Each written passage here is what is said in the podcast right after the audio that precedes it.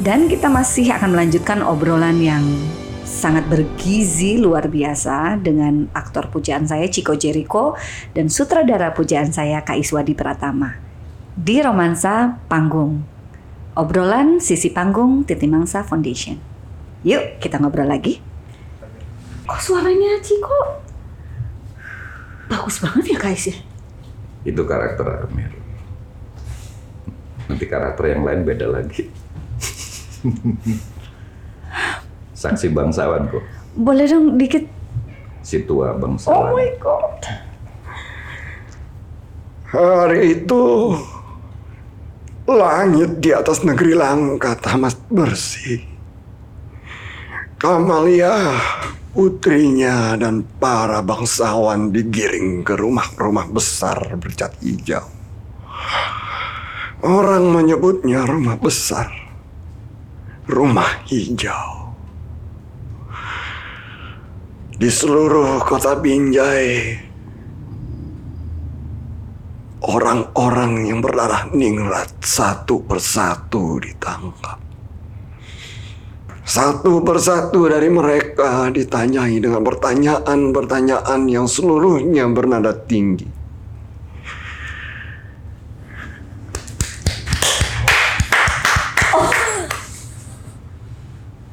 Kais, aku berkaca-kaca.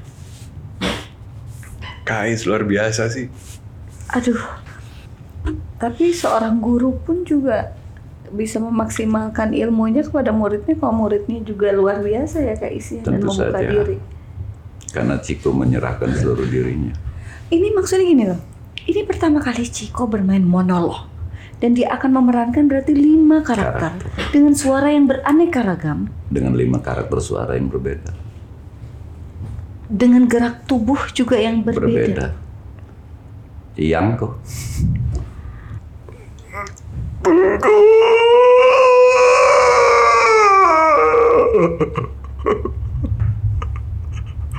Kenapa harus mati, Tuanku?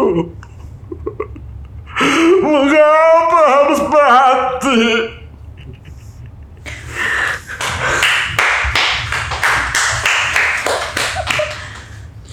Oh my god, Ciko, aku nggak nyangka loh.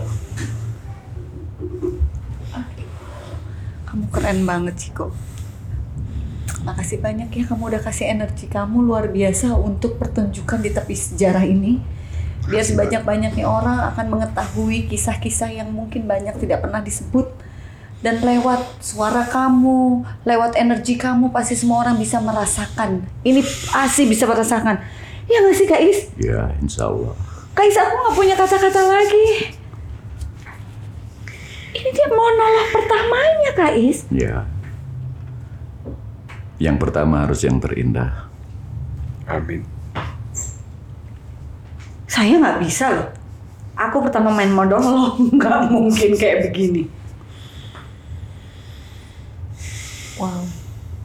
Kais, aku lagi masih masih belum bisa berkata-kata. Silakan Kais coba ngobrol apa aja. Aku aku masih mencerna. Ya, ketika aktor membuka dirinya, aku sejak awal bilang sama Ciko, ada aku dirimu, ada aku sebagai aktor dan aku sebagai peran. Lupakan dirimu, ku, aku bilang. Tugas utama seorang aktor adalah melayani karakter, melayani teks. Kita bersembunyi di balik karakter, diri kita bersembunyi di balik teks.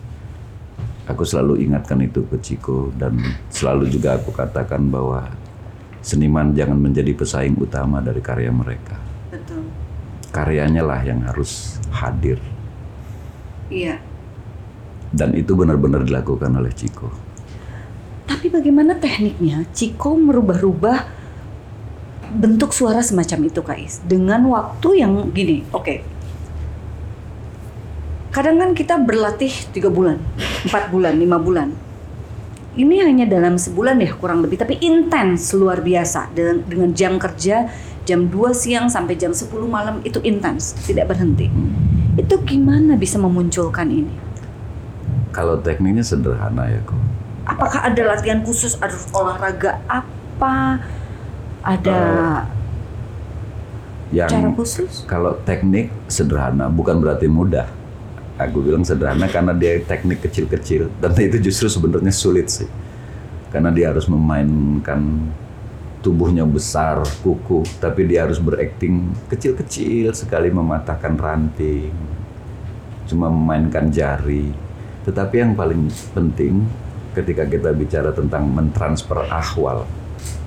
Ketika ahwal ini pertama kali datang, itulah yang aku bilang, Ciku kayak mau pingsan gitu Ahwal itu artinya untuk orang impuls umum. motif batin motif batin apa kita aduh aku pakai istilahnya kita seperti mengalami kembali apa yang dialami karakter Hmm. Iya. kita seperti mengalami kembali nah ketika ini ter- terjadi transfer di dalam tubuhnya Ciko itu yang dia sempat beberapa menit diam ya karena aku bilang jangan dilepaskan ditahan di tubuhmu ditahan kalaupun melepaskan mengekspresikan sedikit saja nah itu yang dia sampai diem ada lima menit ya gue Sulit sekali sih untuk itu. ya Jadi apa rasanya di Ciko? Jadi kamu tiba-tiba membayangkan perasaan yang dialami oleh tokoh tersebut. Aku kayak masuk gitu. Bener-bener masuk, aku ngalamin, ngerasain, dihianatin. Buk- bukan dihianatin, maksudnya ngerasa seperti ini rakyat yang sebenarnya dibela, tapi mau ngebunuh juga. Itu bener-bener aku kayak ngerasain pengalaman itu. Berarti memunculkan rasa sensitivitas yang luar biasa di dalam Iya. tubuh kita. mengalami kembali jadi dia real bukan sekedar bukan sekedar tipuan teknik real terasa di tubuh di emosi di pikiran itu kenapa tapi seni peran itu bekerjalah dengan seorang ahli Ini nanti bagaimana setelah pentas? Kak Is harus bertanggung jawab loh. aman Dia- Aman? nanti dia ke Lampung nyari aku Enggak maksudnya gini, kadang-kadang seorang aktor aku paham ya kayak kalau kita membaca artikel-artikel aktor-aktor di luar negeri kan sampai harus pergi ke psikolog untuk melepas gitu ke apa perannya. Hmm. Sebetulnya menurut Kak Is itu masuk akal apa enggak sih? Apa sebetulnya tubuh itu sebetulnya sangat cerdas? Dia bisa melepas dengan sendirinya. Apakah itu mudah juga untuk Ciko nantinya? ya tubuh pasti akan punya kemampuan itu dan eh, itu nggak mungkin habis pentas kalau habis pentas terus langsung hilang berarti Iya. prosesnya nggak bener Iya, oke oke. kalau ada habis syuting atau habis pentas terus Ah, besoknya sehari kemudian lupa. besoknya udah lupa itu pasti prosesnya nggak bener nggak berbekas Mhm. mungkin beberapa minggu masih ter eh, terngiang-ngiang tetapi karena prosesnya aku selalu bilang sama Chico to feel is to know Mhm. apa pun yang kamu rasakan, nah yang kamu e- ekspresikan itu harus kamu pahami dulu. Nah karena apa yang terjadi pada diri kita itu kita pahami, kita jadi ngerti, oh ini Amir, ini Iyang, Ah, Oke. mengapa dia begini karena begini dan insya Allah itu tidak punya dampak yang buruk terhadap mental atau psikologis si aktor. Tidak membekas sampai Iya. menyakiti diri ya. Nah yang sering yang sering berbahaya itu kan karena sejak awal kerjanya berdasarkan naluri aja. Hmm. Bahkan yang berdasarkan naluri itu yang berbahaya yang bisa membekas di dalam tubuh aktor. Ya Kadang nanti ketika dia berperan yang lain kok ke bawah-bawah. ke bawah-bawah kan banyak ya Hmm. seperti itu. Oh, good to know ya Kak Is ya. Iya. Jadi, Jadi, naluri itu sebetulnya bukan hal yang disarankan di dalam bukan. keaktoran. Bukan. To feel is to know. Jadi syarat kita untuk merasakan, mengekspresikan sesuatu, kita harus mengetahui dan memahami apa yang kita. Hmm. Sama seperti aku bilang sama Ciko, kau nggak ada hakmu untuk mengucapkan sepotong pun kalimat kalau kau nggak tahu subteknya. Kau nggak berhak mengucapkan kalimat. Iya, iya, Hmm. iya, iya. Wow. Ini ini apa obrolan podcast kali ini juga seperti workshop buat saya.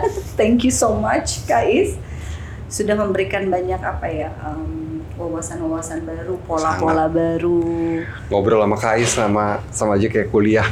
Dapat pelajaran, dapat ilmu. Iya, dan itu penting juga ya, Ciko. Kadang-kadang gini loh, kita menjadi aktor sekarang itu dimudahkan luar biasa. Hmm. Kayak orang-orang terdahulu kita di tahun 60-an, 70-an, mungkin ya Kak Is ya. 80-an orang kebanyakan aktor lahir dari memang kelompok-kelompok teater ya Kak Is ya. Hmm.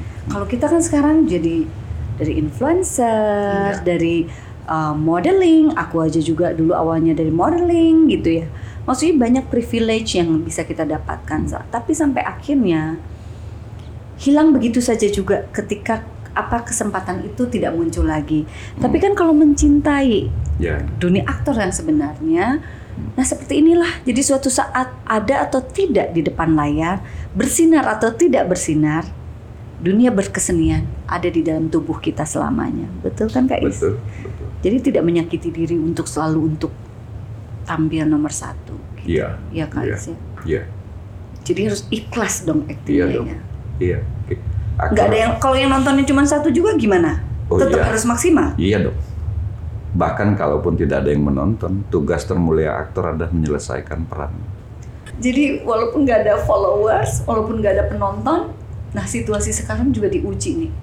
Dunia panggung teater kita diuji luar biasa. Hmm. Pertunjukan ini nanti akan dilaksanakan di GKJ dengan penonton yang sangat terbatas, hanya undangan dan masuk pun ke dalam gedung kita antigen dulu ya, harus mengikuti protokol kesehatan. Berarti penontonnya kan tidak banyak. Hmm. Tepuk tangan ada, Iya. tapi nggak bergemuruh banget. Hmm. Hmm. Itu juga mental untuk aktor Betul. dibutuhkan. Iya. Karena ini nanti akan direkam. Direkamnya juga nanti tentu ketika penonton melihat mereka akan menyaksikan pengalaman teater karena tidak ada katukan. Ya. Tetap sama seperti pentas yang tidak mungkin kita lakukan di dalam film atau sinetron, pasti kan Iya. ada katukan ya. Ya. Aku mengutip omongan Bella Marlin. Mhm. Aktor- Siapa itu beliau, Kak? Is? Dia adalah salah seorang guru akting di Amerika dan juga banyak dirujuk oleh aktor-aktor di Hollywood. Aktor yang hanya main bagus di saat penonton ramai, pasti dia narsis. Hmm. Malu juga ya kita kalau dibilang ini narsis gitu ya.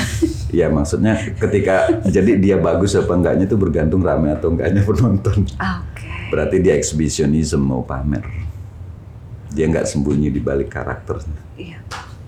Jadi sebetulnya aktor itu bermain semaksimal mungkin ada atau tidaknya atau ramai atau tidaknya. Iya. Penonton. Seniman tuh levelnya kayak resi, Mbak. Nah, Hmm, Iya, betul, betul sekali. Makomnya itu seperti resi seniman. Seharusnya Iya, seharusnya. atau yang se- bukan seharusnya ya. Kalau sudah di dalam tahap itu berarti tidak ada yang melekat gitu ya. Iya, tujuan utama dia kan membahagiakan penonton, membahagiakan orang lain. Dia bisa sedih kalau penontonnya sepi bukan karena nggak ada yang nonton dia, tapi semakin banyak yang bisa dia bahagiakan dengan seninya, tentu dia semakin bahagia. Ya mungkin terinspirasi setelah Iya. itu. Sama seperti kita bikin masakan gitu, kita ngundang banyak orang tuh datang. Semakin ramai yang datang mencicipi masakan itu kita semakin bahagia. yang banyak datang tapi mak- mereka nggak menyentuh makanannya juga kan ada ya kita pertunjukan penontonnya banyak tapi tidak ada yang berbekas dari situ juga mungkin itu yang membuat sedih Selalu itu ada. Itu selalu ada orang-orang seperti itu, nggak akan pernah hilang. Dan kita tidak membuat karya seni untuk orang-orang seperti itu. Tapi juga kita tidak berhak untuk melarang mereka punya pemikiran punya seperti pemikiran itu jadi seperti itu. intinya apa pun pemikiran orang boleh boleh saja Iya, monggo saja. Gitu. Ciko Iya mbak. pasti banyak orang nggak sabar untuk melihat Amir akhir sebuah syair ketika Ciko memerankan luar biasa. Ciko tadi sudah memberi apa ya bocoran Hmm. dari hanya dua tiga karakter saja Hmm. sudah betul-betul kita bisa merasakan prosesnya Ciko dan bagaimana pergulatan seorang tokoh yang ada di tepian sejarah. So thank you so much untuk si Ciko, sukses terus untuk karirnya dan kita jangan berhenti berkarya bersama. Amin. Aku Ya. yang terima kasih juga sama Mbak Happy udah dikasih kesempatan di sini sama Kais juga yang udah mempercayakan aku juga berperan eh, sebagai Amir, Iyang dan ada beberapa tokoh lagi yang ada di naskah. Aku yang sebenarnya sangat berterima kasih.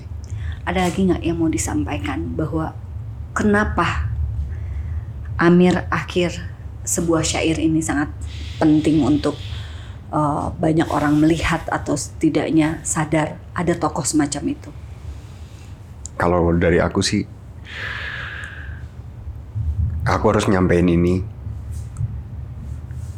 apa yang dirasain sama Amir sama Iyang supaya banyak orang juga yang mengerti sebenarnya pergulatan batin apa yang mereka rasakan dan bukan soal jahat atau baik di sini.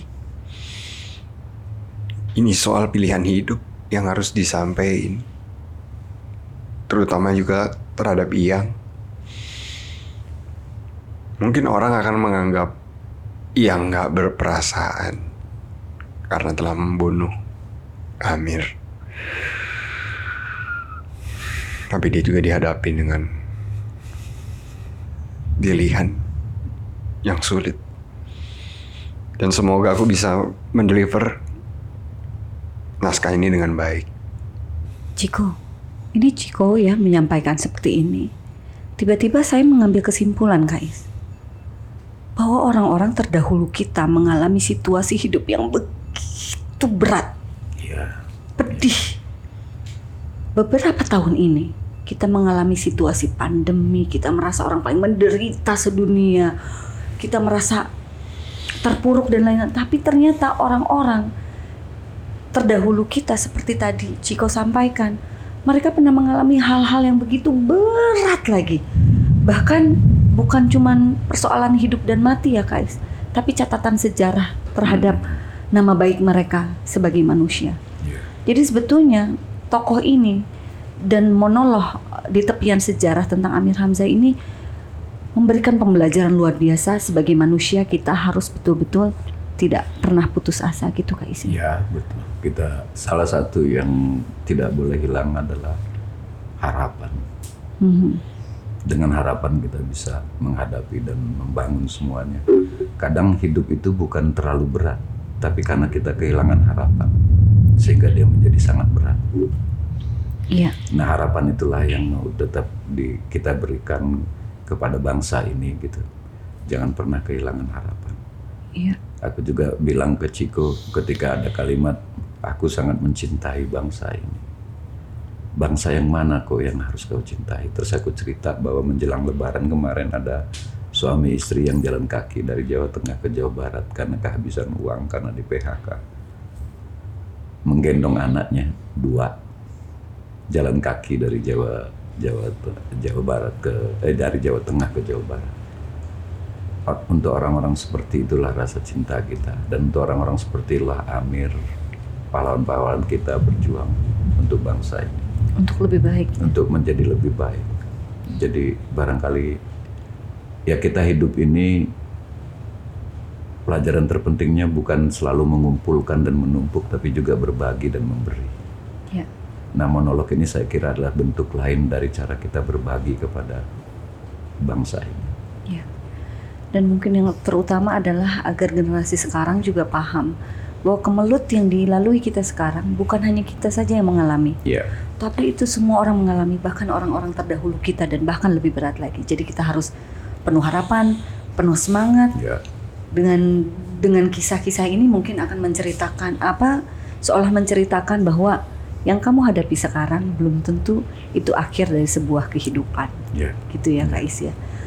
Ciko sekali lagi terima kasih saya sudah dibikin menangis hari ini dengan dengan apa bocoran pencapaian dan proses kreatif yang Ciko alami dan juga terima kasih untuk Kak Is untuk sama-sama bimbingannya selalu, untuk ilmunya selalu. Semoga betah terus.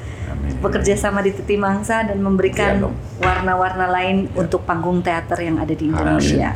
Satu lagi teh, semoga ini menjadi doa buat mereka. Amin. Amin. Ya. Betul. Amin. Betul. Amin. Pasti. Pasti dengan kita terus menyebut kita menghadirkan mereka bersama kita. Ya.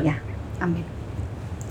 Oke, terima kasih banyak untuk waktunya. Itu tadi obrolan di podcast Romansa. Obrolan bareng Titi Mangsa tentang sisi panggung. Semoga obrolan tadi memberikan apa ya? warna baru, memberikan harapan baru dan juga memberikan energi dan apa ya? inspirasi untuk siapa pun yang mendengarnya. Sekali lagi terima kasih.